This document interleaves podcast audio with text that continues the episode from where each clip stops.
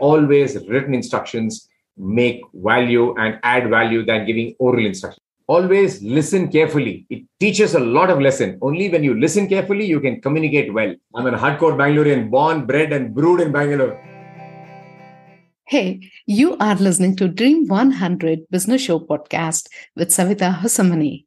We at Dream 100 Business Show are on a mission to help business owners to move to the next level in their personal and business journey by helping them to make smarter decisions.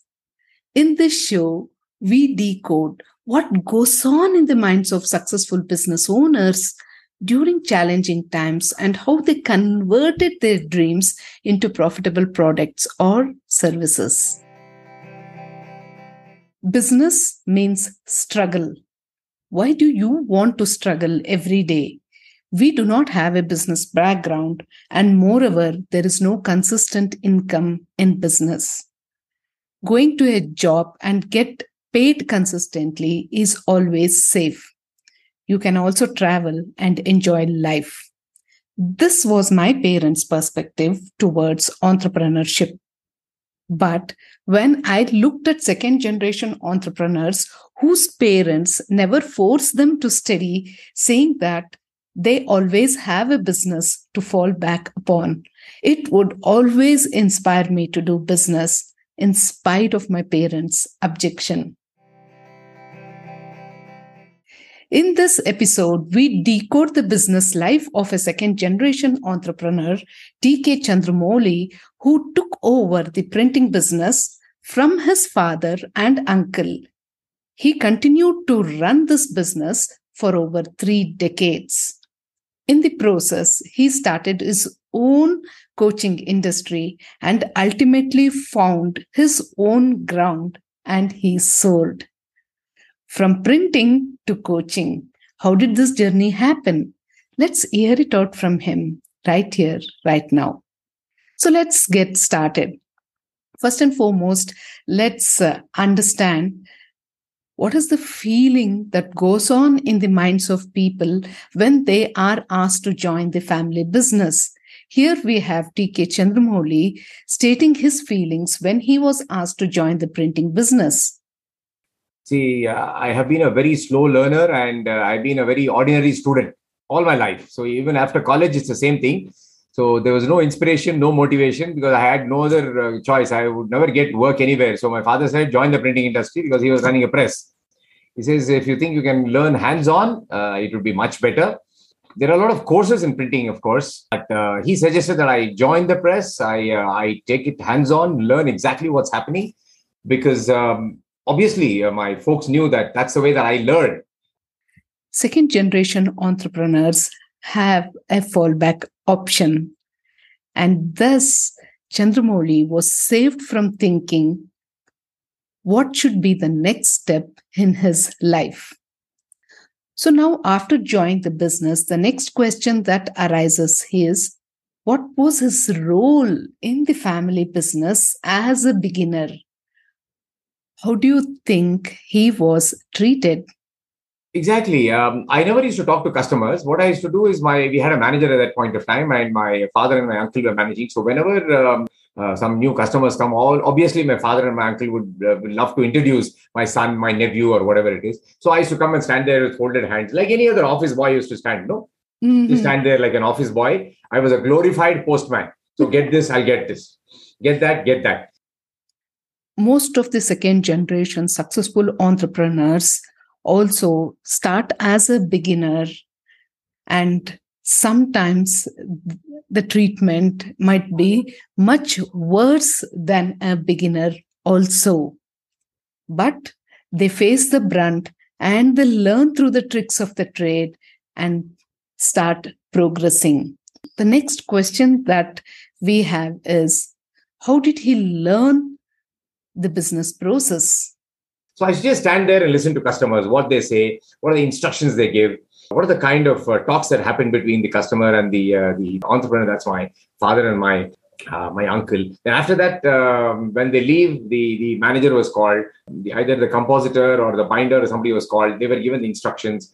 They were written instructions, and that I realized always written instructions make value and add value than giving oral instructions. One point to be noted here is his observation skills and the ability to learn from everyone was what enabled him to progress in the business. So now let's look at what made him to think of another avenue of income when he already had a running printing business. But well, uh, I had to look at other avenues basically to be gainfully occupied. This was intellectually occupied, yes, but gains were not there. No? So I had to look at some other opportunity to see how I can earn a little extra money.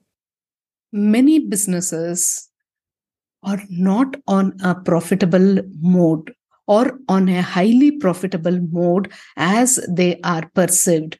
This is very much evident here. And this is what made him to look at other avenues of generating income.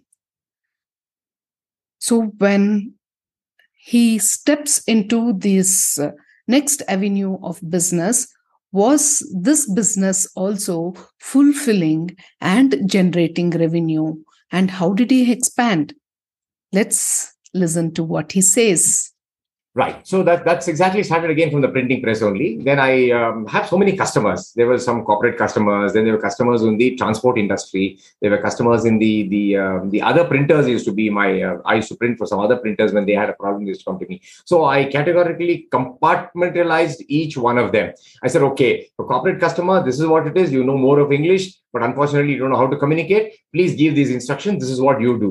Then i went to the hotel industry. Then i knew the um, how the hotel industry works. There the training is much different. It's more of um, you know you can never get angry over there it's all um, you know always um, everything to be received because every time the customer comes there, they're angry, whatever it is.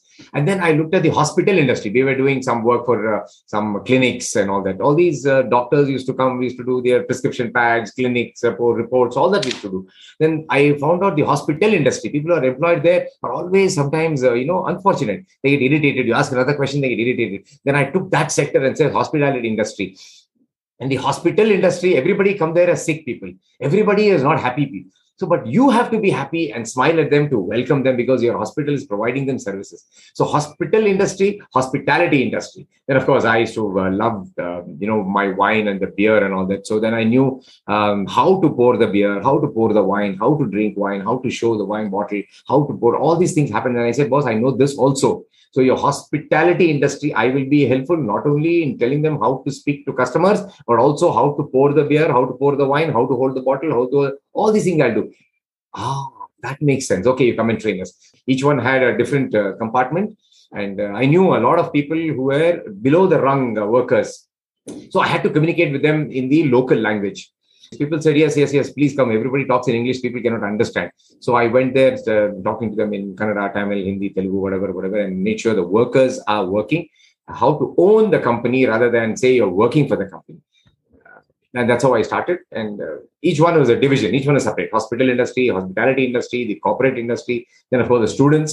I had a lot of students from the printing industry uh, Srishti School of Design, uh, National Institute of Design, a lot of designing students and all that. So there also they needed uh, because they had one um, paper of, for printing. So with printing, I also taught them how to communicate. So that was another category. So that's how I compartmentalized each one of them and made my own modules, all based on the practical experience that I had in the office with my customers the point that we have to note here is he was actually solving a real time problem which was available in the business.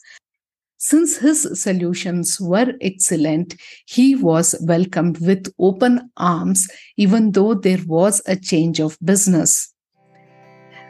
And if you want to know the details of how he managed both the businesses, then listen to the 37th episode from printing industry to coaching industry with serial entrepreneur TK Chandramouli on Dream 100 Business Show. Keep reinventing yourself every now and then. Your conscious efforts of investing in yourself will definitely help in building you into a beautiful personality. If you are a person who cares about your growth and you feel that it will help any of your friends' growth as well, then do care to share this episode with all the people whom you want to listen, learn, and implement. For real time interaction with real people, click on the link in the show notes and join the Telegram group to connect and interact with other listeners. We are always waiting to hear from you. Thank you so much for being such a wonderful listener.